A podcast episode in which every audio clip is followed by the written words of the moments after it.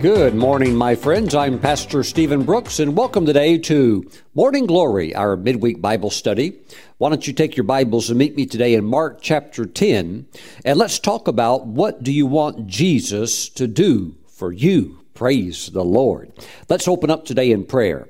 Heavenly Father, as we go into your word, we ask for the quickening power of your Holy Spirit to come right now and illuminate the scriptures and open the eyes of our understanding. Father, we give you all the praise. We thank you for the work of your Spirit.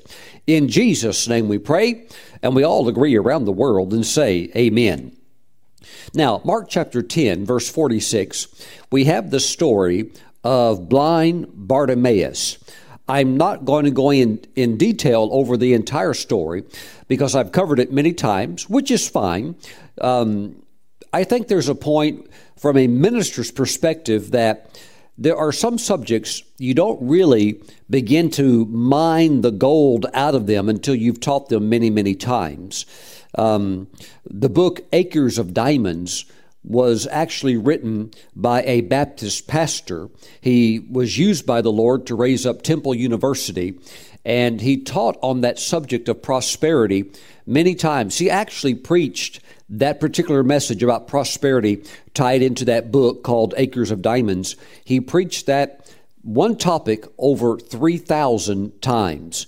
And so it's good to stick with the basics, stick with the area of anointing that God has assigned you with. And one of my mandates from the Lord is to teach on the subject of faith. Of course, it's not the only subject that I teach on. I like to cover the full counsel of God and pour that into your spirit. And at the same time, I stay in the areas of my strength. And that would be faith and close walk with God. Praise the Lord. The deeper things of the Spirit. So, my friends, you need to understand faith because without a good knowledge, a good, and I'm talking about a working knowledge of God's word concerning faith, you're going to struggle in your Christian walk. So you need to know these basics. You need to know how to operate and use your faith so that you can uh, not just gain heaven, because your your faith has already accessed heaven for you, faith and grace combined together. But you need to tap into all of the other blessings of God as well. That's what we're talking about today. So, Mark chapter 10. Let's just go through verse 46 and move down to the meat and potatoes of what I want to get to today. Now they came to Jericho. As he went out of Jericho with his disciples and a great multitude, blind Bartimaeus, the son of Timaeus, sat by the road begging. And when he heard that it was Jesus of Nazareth, he began to cry out and say, Jesus, son of David, have mercy on me. So he heard that it was Jesus of Nazareth. So he's sitting there blind, but he hears something about a man that many are calling uh, or identifying this man as being the Messiah. So faith comes by hearing. He heard something about Jesus. What do you think he heard? Most likely he heard that this guy is a miracle worker and that even blind people have been healed. So you know, blind Bartimaeus was just uh, instantly charged with faith as he heard these various stories, and particularly about the anointing of God, the power of God that's on this man. So he knows it's time for him to get a miracle. It says, and when he heard that it was Jesus of Nazareth, he began to cry out and say, Jesus, son of David, have mercy on me. Now, you have to understand that the Bible is written in a Jewish, Hebraic culture and setting. And so, for the Jews of that day, for somebody to cry out and attribute the title of Son of David to a person meant that that person is saying, Hey, I'm identifying and calling you as the Messiah. And so when we hear Son of David, maybe we don't make that immediate connection. But, but, but for all of the Jews there in, in town and in that crowd, when they heard Bartimaeus say that, they knew exactly what he meant. They knew that he's saying that Jesus is the Messiah, the promised one that was to come. Well, that's him right there. And not only did Bartimaeus knew what that statement meant because he's Jewish, and not only did the crowd know what that meant, but also Jesus. He knew what that meant. He knew that this man has faith in him in more than just that of a healer, more than just that of a prophet, but he actually believes that he is the Messiah. And that caught the Lord's attention. Verse 48 Then many warned him to be quiet, but he cried out all the more, Son of David, have mercy on me. So Jesus stood still and commanded him to be called. Then they called the blind man, saying to him, Be of good cheer, rise, he is calling you. Verse 50 is a, a key verse to understanding the entire miracle. Uh, really, verse 50 is the linchpin that holds the whole miracle testimony together. That and one other verse, which we'll get to in just a moment. But if you skip verse 50, it won't make any sense. And you not only have to read verse 50, you have to understand it in the culture and the context of what was going on. And throwing aside his garment, he rose and came to Jesus. The garment that he threw away was known in his day and time as a beggar garment.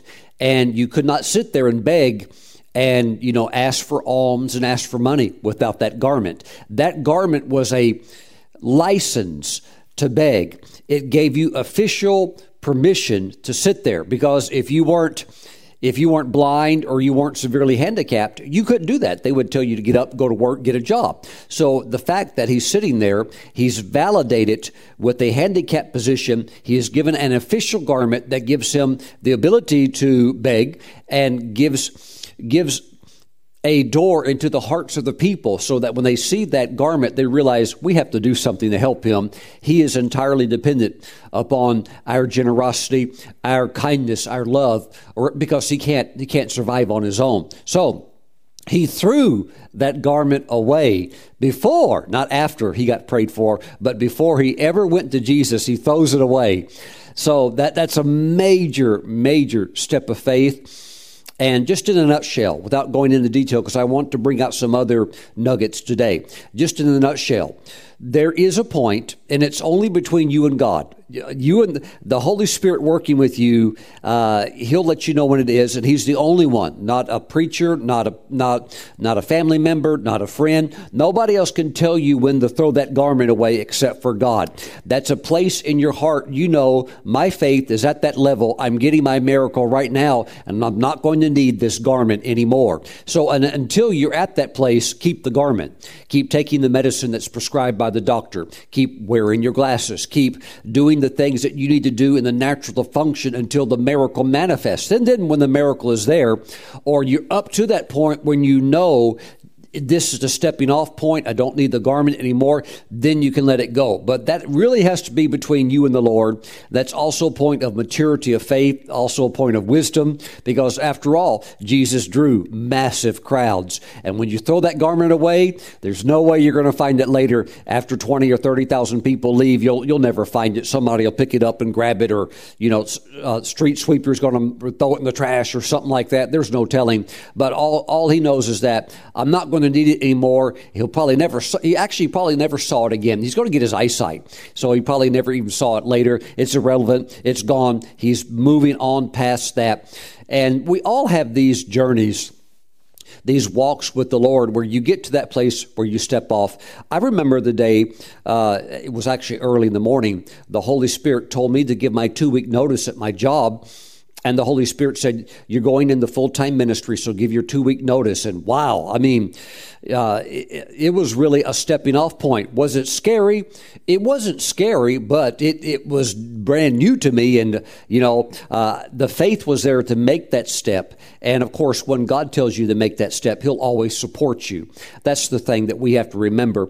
Uh, so, uh, I had grown to a place where I was comfortable stepping off. I'd already been preaching on Sundays and you know and stuff like that for uh, years already before I stepped into the ministry full time. So I was ready just to move on over into that. Uh, it's just like when Jesus talking with Peter. They're having that discussion. Jesus is out on the water. Peter's in the boat, and Peter says, "Lord, if that's you, uh, you know, bid me that I come out to you and join you out there." And the Lord says, "The Lord says, come." So, based on the word "come," he was able to get out of the boat and walk on the water. And sometimes people say, "Well, the, it was the miracle power of God that held Peter up," and that's true. But also, if you look at it, you know, if you really examine it, it was the word "come."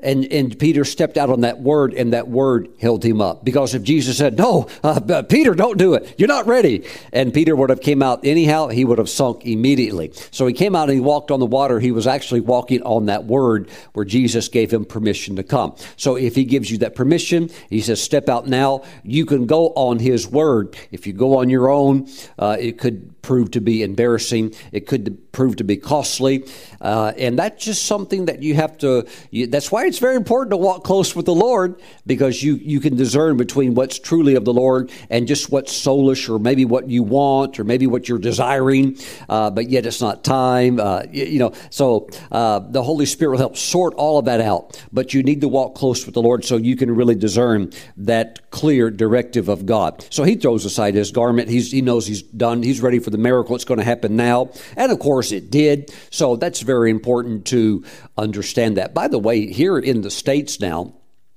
Uh, you'll actually see, uh, see people wearing beggars' garments in certain uh, areas of the city where there's a lot of poverty, where there's a lot of begging. And what, what had happened over the years is that, is that some of these cities, they realized, you know, we got people out begging in the streets and they're, they're getting like run over or killed just because, you know, the drivers can't see them. So let's at least give the beggars a garment that's like a reflective garment, you know, like with a neon yellow or neon orange. That way, if they're out there begging, at least they don't get hit by a car and run over. So they actually today in a lot of cities have what would be called beggars' garments. And uh, uh, that's something that, you know, they did to save lives and also basically said, hey, yeah, we'll, we'll give them permission to do that. They're having some hard times. And so, you know, various cities have different rules and regulations regarding that. But the beggar's garment is something that hasn't gone away. It's been, been around in other nations, but actually you can even see it today in various states. And I've actually seen them uh, wear it, uh, it, even in, a, in actually one particular city I'm thinking of here in North Carolina. Me and my wife were traveling through, and some of the beggars actually had nice beggars' garments that were provided by the city. Well, praise the Lord. So we see that this is certainly something that fit the historical context and still can take place today. Now, verse 51 is quite fascinating, and I'm, I'm not over exaggerating. There have been entire conferences with brilliant minds, brilliant thinkers, great theologians that have gathered together in very uh, you know, well coordinated conferences with, you know, hundreds in attendance and PhDs and, you know, and, and brilliant minds all gathering together to try to unravel what in the world does verse 51 mean. And, you know, when you look at it from a spirit filled perspective, you, you almost kind of laugh because it's so simple. It's not that, it's not, it's not that complex. Remember, Jesus is ministering uh, and talking to people that don't have, you know, uh, PhDs in physics or quantum physics or, you know, mechanical engineering or things like that, or brain surgeons. He's talking to, you know, farmers and, you know, people that are raising potatoes and, you know, corn and wheat and stuff like that and just trying to get their donkeys fed. So he's, he keeps it simple. And anytime you're, you're overdoing something, uh, you're, you're messing something up. Just stick with the basic application and then it'll work for you. It shouldn't be something like where we have a moonshot program going on. No, keep it simple. So verse 51 says, So Jesus answered and said to him, What do you want me to do for you? And the reason that theologians debate this, and, uh, you know, philosophers examine this and you know scholars that they go over it trying to figure it out. Is because it doesn't make sense to the intellectual mind. But you have to understand something very important about god uh, and we're going to get to that in just a moment. Jesus answered and said to him what do you want me to do for you? The blind man said to him rabboni that i may receive my sight then jesus said to him go your way your faith has made you well and immediately he received his sight and followed jesus on the road it sounds so smooth, it sounds so easy. And immediately he received his sight and follows Jesus along the road. Wow, it's got his miracle. A guy that was totally blind, walking around now with perfect vision, having a wonderful day, just smooth and simple and easy. Got a miracle. But there's some key components. There's really four of them that if you look at them, uh, they're very, very powerful, and it's what's making this whole thing come together. So let's take a look at them today. Number one is let me let me say it like this when jesus asks you What do you want me to do for you? Then you need to know these four simple, but really they're quite profound truths. Now, I, I know to a religious person. Now, when I say religious person, I'm talking about somebody who's saved, but who gets a little bit uh, huffy puffy. They, you know, they, uh, they they get religious. They're very they're very defensive of their maybe denominational doctrines. They're very they're very proud to fly the banner of their denomination, and they're very religious. But sometimes you can be really religious and just on basic truths be totally clueless. You can be very you know, adamant of a, uh, I'm a defender uh, of biblical truths, and and still some of the easiest, most simple biblical truths, uh, you can't you can't even pick them up. So, I think I think, my friends, that that we need to walk in humility. We need to realize there, that there are new things that we can learn, even if we've been in the faith for decades. We need to understand that the gospel is simple. We need to keep it simple and humble ourselves so that these truths can t- come into our heart and so that we can have results. Praise the Lord. Not just good talks, not just good theories, but we can actually have evidence and proof and results in our life so that we can tell others, hey, look, I know it works. It's working in my life. Let's talk about it so that we can get you equipped, get you activated, and get you flowing in God's power and receiving God's blessings in your life as well. Number one, faith begins where the will of God is known. Faith begins where the will of God is known. Well, Pastor Stephen, I'm still having a little bit of a problem with that statement where you say, uh, you know, what is it that you want Jesus to do for you? Well, I mean, Jesus said that. Don't, don't forget, he told, he told Bartimaeus, hey, what is it you want me to do for you? Okay, so Jesus hasn't changed. You really need to approach Jesus as a friend. Yes, I know he's God, the second person of the Godhead deity. I know that he's a, a part of the Trinity Father, Son, Holy Spirit. I know that he's the great potentate, the King of Kings, and the Lord of Lords. I know he's all of that. But you also have to understand that he's your friend, he's your Savior, and he loves you, and he wants to be a blessing to you. So uh, skip past all the religiosity that puts God way out there at the distant ends of the galaxy, and you're over here by yourself struggling struggling through life just trying to figure out how to get to heaven. No, my friends, embrace Jesus as your Savior and Lord, but also as your friend. Okay, so He wants to do something big for you. Okay, so in order to see that happen, number one, faith begins where the will of God is known. Okay, let me say it one more time. Faith begins where the will of God is known. For example, let's take the context here. The context here is healing. It, it's a miracle of healing involving a blind man who is wanting to receive new eyesight. Now, under the old covenant, it was quite clear that God had a healing covenant with the Jewish people, and he revealed his name to the people of Israel as Jehovah Rapha. I am the Lord God who is your healer. Wow. And he even told them in the book of Exodus that I'll take away, I'll take away sickness and disease out of your midst. Woohoo! That's powerful. So under the old covenant, healing was included. The new covenant is even better because we get all of those things rolled into the new one, plus forgiveness of sins, eternal life in Christ Jesus our Lord. And you know, you also have that healing included as well in the new the new covenant. And oh, just so much more. But here in context, Faith begins where the will of God is known. So Bartimaeus knew that it was God's will for him to be healed. There was nobody in that audience who was going to talk him out of it. Matter of fact, they're all Jewish, the majority of them, and they all knew that healing is a part of the covenant. Now, they weren't seeing much healing manifested because of a uh, an absence, a vacancy, uh, really a vacuum of the anointing and the power of God. It's been real dry, been real dry in Jerusalem and in Israel for a long time since the close of the book of Malachi, and uh, just you know not much going on at all. So now you have a man anointed by the Spirit of God without measure, walking in great and mighty power, and so now people are getting miracles and healings are taking place. So you have to understand that if you want to receive healing, you have to believe that God is a healer. You have to believe that Jesus wants to heal you because there's a lot of Christians. I'm not talking about unbelievers. Let's totally skip the unbelievers.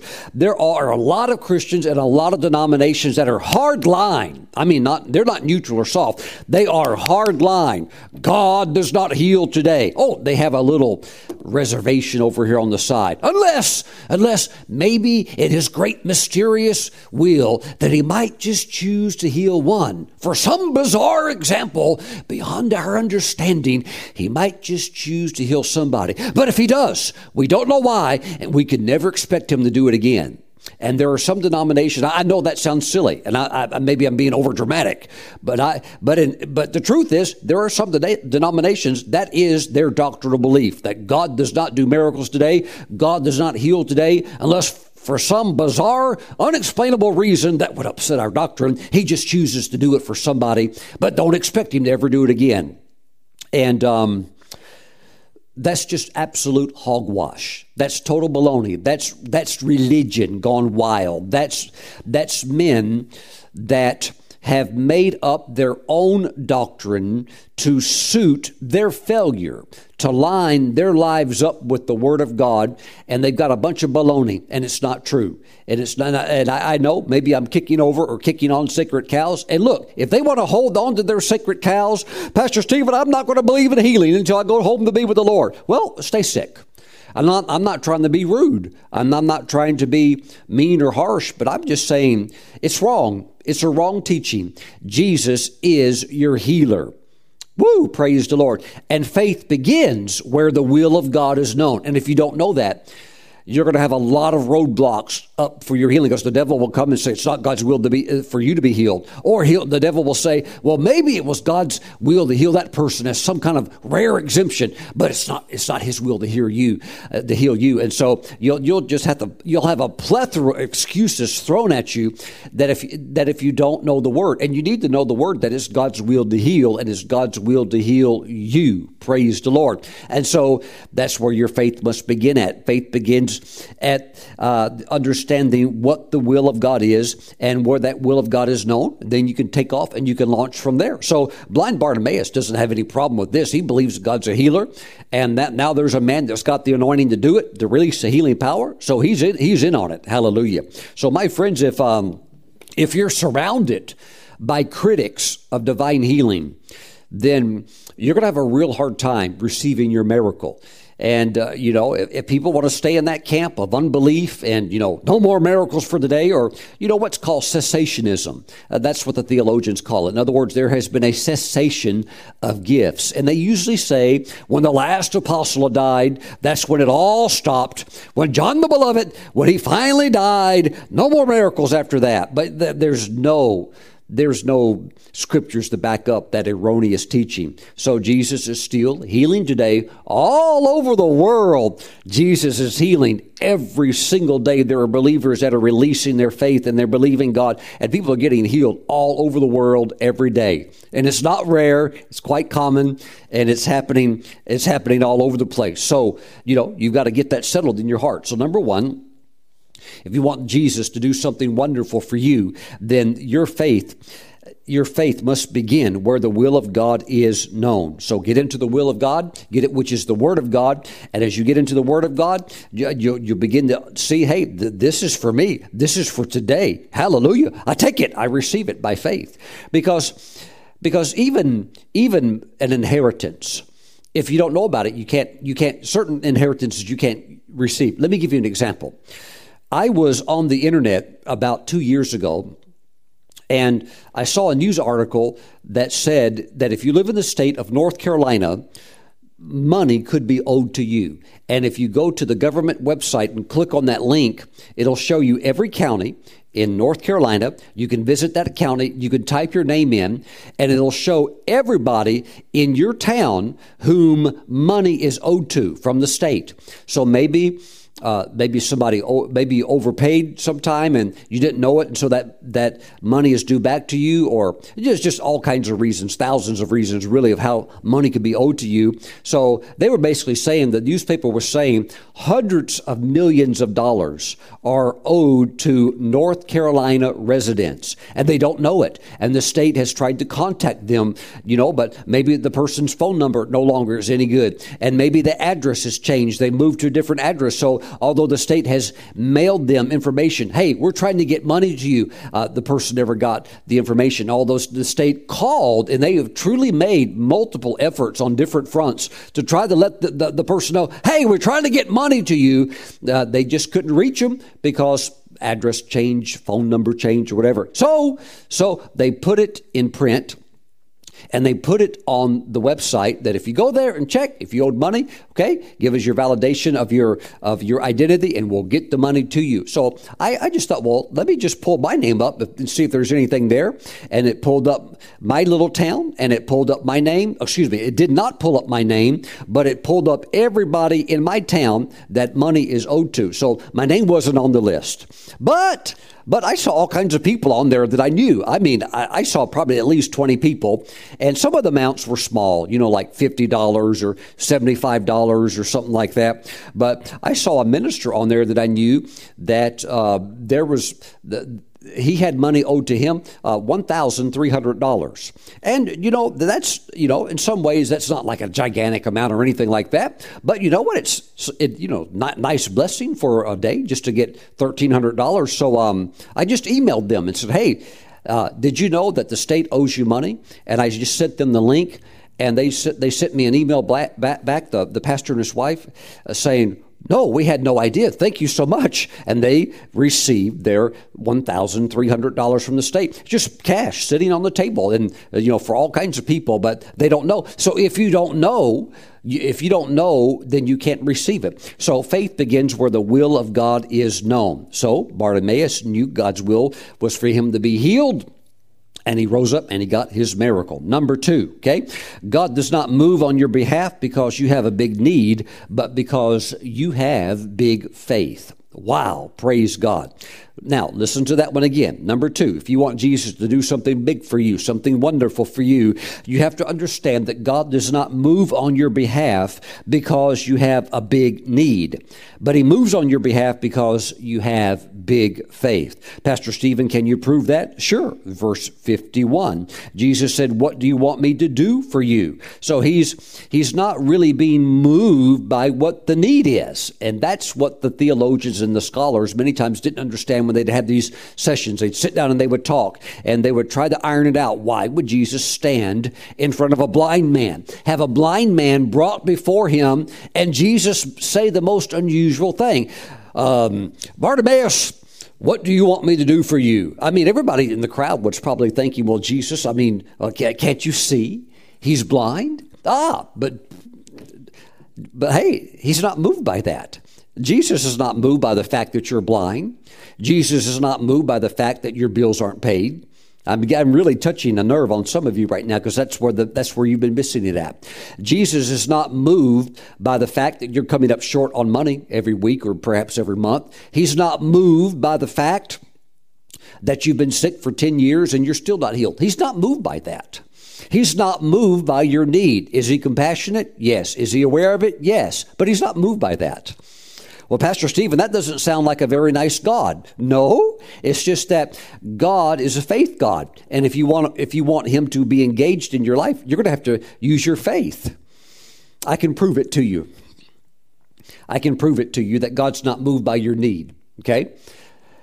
Every sinner in the world has a need. And you know what that need is? It's the greatest need in humanity. It's the need to be born again.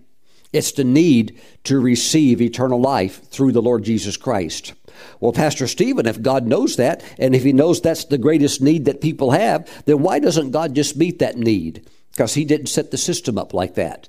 If, if, if God went out and just said, you know what? I'm going to force every sinner to get saved right now. I'm going to save them all. Then he would, he would violate free choice he would violate human will. And he's never, ever going to do that. And if people want to go to hell, as much as it grieves his heart, as much as he doesn't want that to happen, if that's what they want, he'll let them do that. So he's not moved by a need, even though he sees the greatest need of all, which is for people to be saved. Because if you're not saved, you're going to a place of eternal separation. You're going to a place that's called hell. And uh, a lot of people joke about it. Uh, it's not a joke. It's real, and it's hotter than anybody has ever imagined or has ever told. You know, these people out there that joke about it or use the word as a curse word. It's a very real place. And so, you know what? God knows that. But you know, people have to re- if they want to if they want to get right with God, they're going to have to receive the grace of God by faith. You're saved by grace through faith. So you're going to have to release your faith and use it, okay? So, number two, God does not move on your behalf because you have a big need, but He moves on your behalf because you have big faith. Woo! That's why Jesus could have a totally blind man stand right in front of him and say, What, you, what is it you want me to do for you? And, you know, uh, Bartimaeus could say, Well, Lord, can't you see I'm blind? Jesus would say, Yeah, I can see that. What, what is that to me? You know, you know, what does that what does that matter to me? You know, oh, uh, Pastor Stephen, I just thought God's going to serve everything to me on a silver platter. Uh, that it doesn't work like that. So, so here's why people lean towards that theology or wrong doctrine of, well, God will do it. No, He won't. Here's why people like that doctrine. You know why? It exempts them from any responsibility. Well, Pastor Stephen, when God's ready in His own good time, He'll do it. That's total baloney. You've been waiting forever, and obviously it hasn't happened, and you'll die waiting. It doesn't work like that. A sinner could sit back and say, "Well, Pastor Stephen, I guess, I, I guess that you know, I, I, tell you what, I have enjoyed your preaching. That I believe it's true that uh, that that there's a heaven and that's a hell. And any time that Jesus wants to save my soul, He's welcome to do it. Well, you're you're just going to die in your sins and go to hell because Jesus is not. He's not. He's not going to work like that. Hallelujah. Hey, if you want it, receive it. Hallelujah. By faith, right now, rise up. Hallelujah. Pastor Stephen, there's something I want God to do so much in my life, it about moves me to tears. Pastor Stephen, I'm just still waiting for him to do it. And all the pleading and begging and bawling and squalling will not move God a bit. It doesn't move him. It doesn't move him. So you might as well stop doing all that stuff. It doesn't work. Some of you have gotten really good at trying. Pastor Stephen, I'm just going to wear God out. I'm going to bawl and squall till it doesn't. It'll never work like that. Mm. Now, maybe your denomination thinks it works like that, or maybe some teacher or preacher has told you that works that it works like that, but it doesn't. Total baloney. It won't. It will never work like that. Um, we see here that Jesus was not moved by the fact that Bartimaeus was blind. Mm, that's why. That's why he just said, "Hey, what do you want me to do for you?"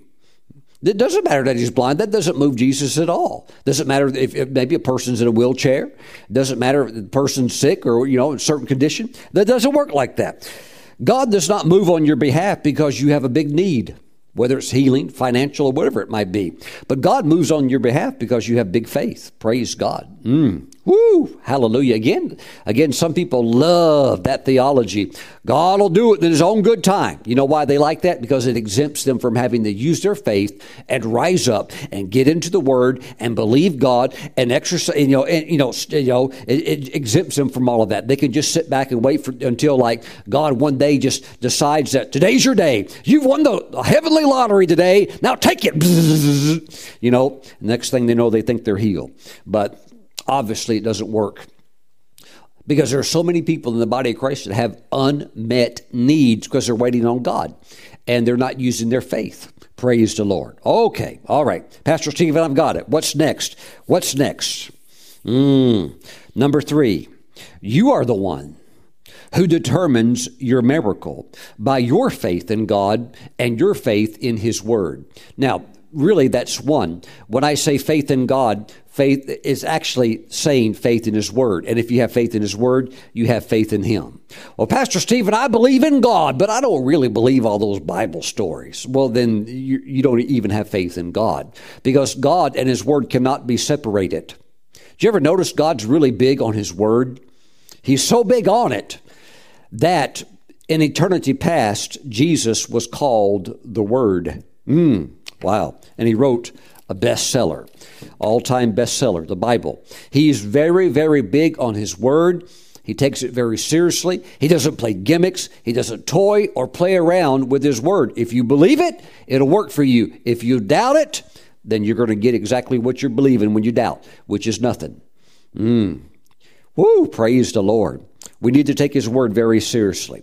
You are the one who determines your miracle by your faith in God and in His Word. Pastor Stephen, can you prove that in the same story? Yes. Verse 52. Let's, let's finish verse 51. So Jesus answered and said to him, What do you want me to do for you? The blind man said to him, Rabboni, that I may receive my sight. Verse 52. Then Jesus said to him, Go your way. Your faith has made you well. And immediately he received his sight and followed Jesus on the road. God's got the power. The Holy Spirit is now in the earth 24 7. And concerning the believer, the Holy Spirit lives inside of you permanently, full time. But you have to understand that here, Jesus walking in that mighty anointing didn't say didn't say to Bartimaeus, "Well, I'll tell you what, get ready because here it comes, and I'm the one that healed you." He didn't say that. He didn't say that because that power was there, but until Bartimaeus released his faith and connected with that power, there was no miracle. So Jesus says to him, Go your way. Your faith has made you well. Your faith. Your faith.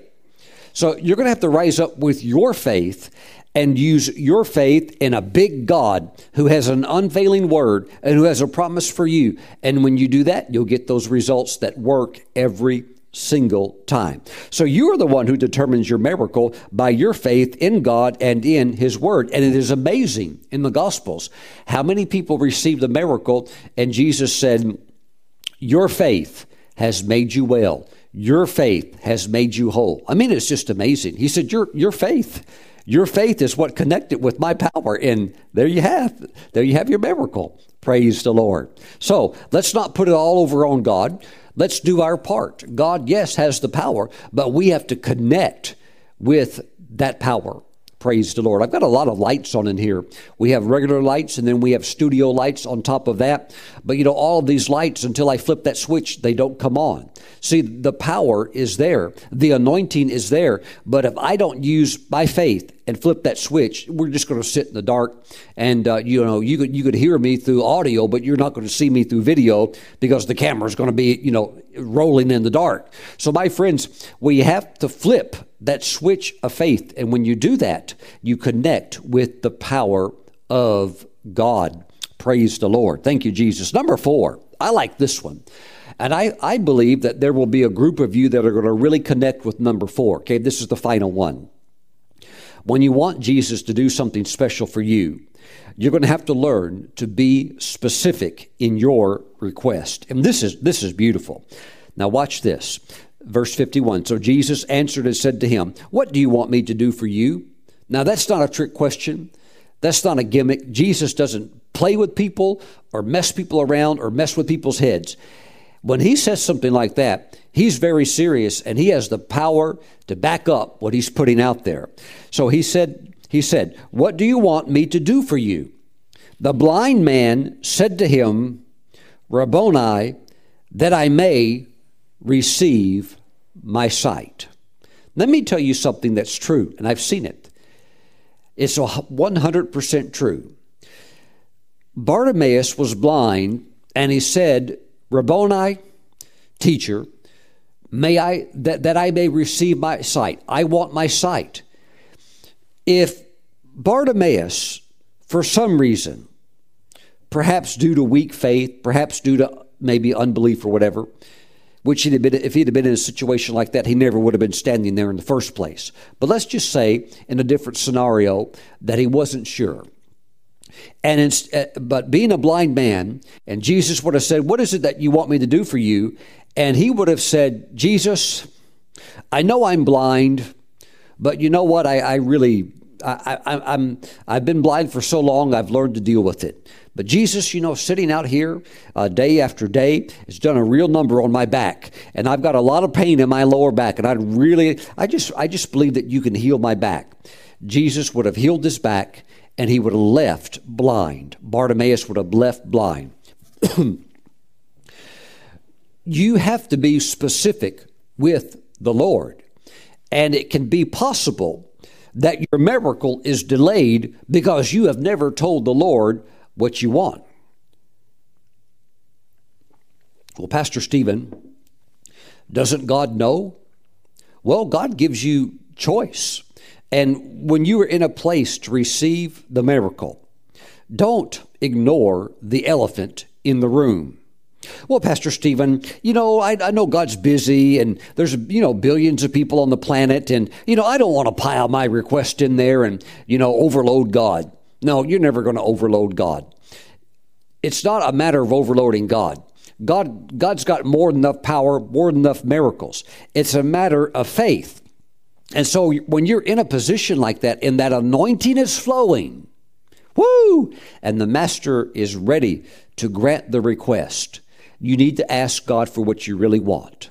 Praise the Lord. I I would highly encourage you to get that to get that in order before that moment of one-on-one encounter.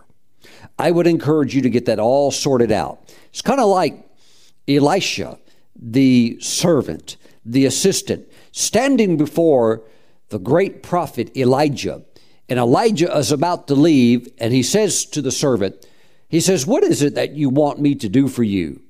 And that's not the time for Elisha to say, Well, you know what? That is an amazing request. I'm so honored that you've presented that request to me. Man of God, um, give me three days to pray and fast about it, and then I'll let you know. No, he doesn't have three days. He's got he's got maybe like just a couple of minutes before this man is separated from him and taken up into heaven. And so he's got to get that request in right then. And you know what? He already knew. He wanted that mantle, that prophetic uh, anointing, and he wanted double of the prophet's anointing that Elijah had walked in. Well, because he was specific and bold and strong in his faith, he asked for what he really wanted and he got it. So if you can really have it, why would you ask for second best? If you can really have it, why would you settle for something far below that? Woo, praise the Lord. Now, understand, I'm also not saying, you know, go, go crazy. You understand, sometimes young Christians, they go crazy.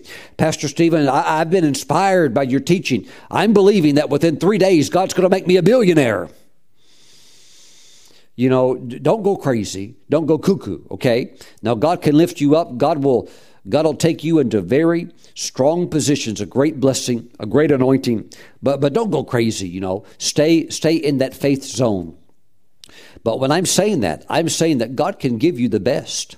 The best that He has for you in that place, in that time, of that season of your life. And for Bartimaeus, it, it was time for the get it was time to get the full eyesight restored. Go from total blind to total seeing. Wow and then join along with Jesus, travel along with him and, and just hear him preach and tell people what God did for you. Praise the Lord. But knowing that God can do it and God is able to do it, and your faith is, I mean, you're there. Just go ahead and believe God for that. For that, I'd call it the gold standard of what He wants to do for that time and that season of your life. Praise the Lord. So be specific in your request. A lot of people waver back and forth, but you really need to get settled because there does come that time for that anointing and there's an empowerment. And the next thing you know you find yourself in that anointing and god's ready to back what you're believing. Well pastor stephen i didn't know he was going to show up. I didn't know. Well that's why you've got to be working on your faith. Praise god. And you need to walk close with the lord so that you can know and ask the right thing praise god if you ask the right thing watch this it not only will make you happy it'll make it'll make god happy Praise the Lord. It's all it's all tied into flowing with the Holy Spirit. There was a time when Israel, coming out of the time of the judges, having been ruled by judges, Israel as a as a nation, they began to sense uh, this thing that God wanted to do for, for them as a king, but they still were not there yet. But oh, they, they pushed it and they, they were premature. And they, they told Samuel, they said, well, you know, we, we just, we want a king. And Samuel tried to explain to them, no, that's not God's plan right now for you to have a king. Let the Lord rule over you. Let him be your king. Oh, no, no, no. We want a king like the other nations around us where they have a physical king where we can see him and touch him and hear him and stuff like that. And so the Lord told Samuel, "Look, I'm going. Look, Samuel, it's not your fault. You, you tried to t- teach them. You tried to explain them to me. Uh, uh, excuse, excuse, me, explain to them. You know my plan, but they're they're pushing ahead of my timing. So I'm going to go ahead and give them a king, and uh, he'll be a king that's very fitting for their heart condition. And they got Saul, and Saul." Uh, was very stubborn. He was he was really rebellious. The problem with Saul is that he was unteachable. And so, you know, it just never worked out. So, God's timing, God's plan finally happened with David. So there's there's the time. So you don't want to push it, but look, when the anointing comes, when you have the Elijah moment, ask, what is it that you want me to do for you? Then, as Elisha, you need to say, hey, this is what I want. And when you're blind Bartimaeus and you're standing before the Lord and the moment is there, the anointing, the power is, is just flowing full power, then just say, Yeah, hey, Lord, I want to see. Woo! And look, the next thing you know, you'll be seen. The next thing that you know is Elisha, you're walking around with a double portion. Woohoo! Woo! See, wisdom in asking, wisdom in asking the right thing. Oh, it's it's very very important. You have to be specific, and that specific request has to be based in the wisdom of the Spirit, the time, the place where you're at right then. Oh, and it'll fit like a glove. It'll make you happy, and it'll make God happy, and God will look down and see you as a son or daughter who's wise, knowing that He's pleased with you because not only did you ask in faith, you asked for the right thing, right time, right place, and it fits and everybody's happy. The angels are happy, heaven is happy, you're happy, and God's happy. And you get it. It, it, just happens. Woo, it's not rocket science, it's just working with these basic principles. So I think it's one of the most amazing statements in the Bible. Jesus said to Bartimaeus, Now, picture Jesus saying this to you. See Jesus as being this type of a person, that he would say something like this to you because he does, he will. Picture Jesus saying this to you What do you want me to do for you? Oh, oh, Jesus, I'm so shy. Jesus, yeah, yeah, just little, Jesus, just little old me. You're too busy, Jesus. Don't pay any attention to me. I'll be okay, Jesus. I don't want to tie you up. No, don't do that stuff. That's that's religion. That's just religion, religious silliness, and really religious stupidity. Okay, so when Jesus shows up, and he will, okay, because these moments happen, okay, when Jesus shows up and he says to you, now I'm not saying that he'll appear to you in person, but that, that anointing comes, the power of the Spirit comes, you, you'll have your moment. You'll have your moment, okay? When you believe and you work the word, trust me, you're going to have your moment. When Jesus shows up and he says, What do you want me to do for you? Don't pander. Don't like, oh, I, I don't know. No, no. You already know. Because why? You've been walking close with the Lord. You've been working on your faith. You have prayed. You've got it figured out. You know. Now ask. Ask. Ask. Woo, praise God. And the next thing you'll know, it's happened. Praise the Lord. And and you won't have to go to those endless never ending circular conferences where they leave the conference and they still haven't figured out what verse 51 meant. Next year, brethren, we'll have another conference and we'll discuss it again. And maybe finally. No, no, no, no. You don't need to do all that stuff. Understand how God works. God is a faith God, and it's impossible to please God without faith. You're never going to please Him without faith. So rise up, get in faith, take a hold of His Word, believe it, work it, stand on it, praise Him for it. And then those power moments of anointing, next thing you know, next thing you know, receive, and you've got it. You've got it. Hallelujah. Mm-mm. By the way, people are getting it all over the world. Woo! Thank you, Jesus. Hallelujah. Now, Father, we give you praise. There are mighty encounters coming for your people. Mighty, mighty encounters. Let, let, let, let your people get it all sorted out. Let them get it sorted out. Thank you, Father God, Mm-mm. that they might ask the right thing. Thank you, Father in the name of Jesus. Father, thank you for the invaluable help of your Holy Spirit, the priceless help of your Holy Spirit, because your Holy Spirit will mentor us, coach us, help us to get it right. Thank you. Thank you. Okay, now this is what I got earlier today when I was praying about this message. Jesus said, Ask, seek, knock. Some of you have asked, but you haven't asked enough. And some of you have sought, but you haven't sought enough. Some of you have knocked, and you think you knocked a lot. No, you you just you just fiddling around. You're just playing around. You need to really knock, and you really you need to you need you need to knock on more than one door. You you think you've uh, you tried so much, and really in the eyes of heaven, they're thinking, "Wow, that uh, he or she didn't really give it much of an effort." No, you you need to give it an effort. You need to ask. And God's not saying no because maybe you have been denied uh, or because it hasn't happened. You're not being denied. You just need to really pursue. Pursue the Lord. Ask, and it's going to be given to you. Seek, and you're going to find. But you may need to dig a little deeper. Praise God. Hallelujah. Doesn't mean God's saying no. It just means you need to push harder. Ask. You're going to get it. Seek. You're going to find. And knock. The right door will open. Pastor Stephen hasn't opened. Maybe you haven't knocked enough. Just keep, well, Pastor Stephen, they said no. Well, that's probably the wrong door because God's not saying no. So keep knocking. Mm, mm, mm, mm. There is a great element of being persistent. And when, you, when you're like that, it'll happen. That anointing will come and then it'll flow. It'll be like warm butter. It'll be so smooth. Ooh, ooh, ooh. And you'll know it. Mm, you'll know that you're in that moment. Mm, and God's backing you.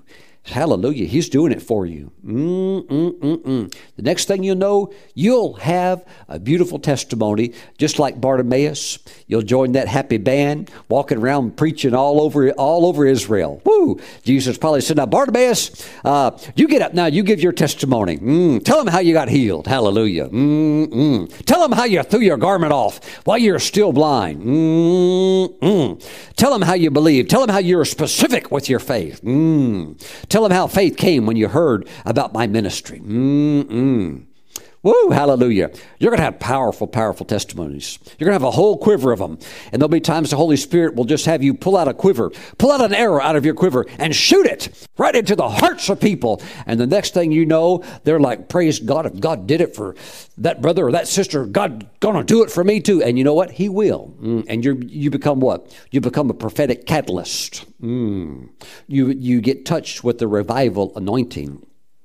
Woohoo! Glory to God. I tell you what, God can shoot arrows a long ways. Hallelujah. I'm shooting arrows through the internet, through television that are going all over the world, right into the hearts, piercing the hearts of people with faith. Praise God. And yes, God will do it for you. God sure made me happy. Hallelujah. I'm blessed. Hallelujah. I'm, I'm, I'm, I'm going for more, more in the glory. Hallelujah. Thank you, Jesus. Expanding my tent pegs like Isaiah 54, stretching out, wanting to reach more with the gospel Praise the Lord. There's so many that don't know, but we're going to do a lot to help them to hear. Praise God. Mm, mm, mm, mm, mm. Thank you, Jesus. All right, I want to pray for you. Lift up your hands. Heavenly Father, I release faith like Bartimaeus had. Father God, who got a miracle testimony. He received it right in front of a whole bunch of people. He got an on the spot miracle. Let it happen to your people also follow. Father, as they follow, as they follow these four simple principles in the name of Jesus. Thank you, Father. Amen and amen. Mm, now, somewhere on those four, you need to polish up somewhere. So there's, there's some of you, you really need to polish up on that area of specific faith. Mm. You, would have if Jesus stood before you and said, "What is it that you want me to do for you?" You, you, you would just, I, uh, Jesus, I don't know. You'd be flushed with, uh, with, uh, uh oh, Jesus, I, I just don't know. Mm and then you, you, know the anointing is not released look until you flip the switch the power doesn't flow the lights won't come on until you flip the switch that anointing will not flow into your life with power creating the miracle until you flip the switch of faith and you certainly can't flip it if you don't know. you can't. You, uh, woo, you can't flip. It's like fumbling the ball. woo, you, you, you know, you gotta you gotta hang on to the ball. Praise God. It's all good stuff. It's all good stuff. All right, let's take some Holy Communion today. Mm-mm-mm. Please grab some unleavened bread and some grape juice. If you're watching today's program and you have never released your faith for salvation, it all begins there. Woo, and that's just the beginning. God doesn't save you just so that you can sit on the side, sit on the sideline while the game goes on. No, He'll pull you into the game so you can use your faith and see Him do great things in your life. He really wants to do miracles for you, but you're going to have to use your faith. Now, it all begins with salvation. If you've never released your faith to receive Christ as your Lord and Savior, now is your time. Right now, pray this prayer with faith out loud after me. Say, Jesus, come into my heart. Wash all of my sins away. Write my name in your book of life. Thank you, Jesus. I accept you as my Lord, as my King, and as my Savior right now.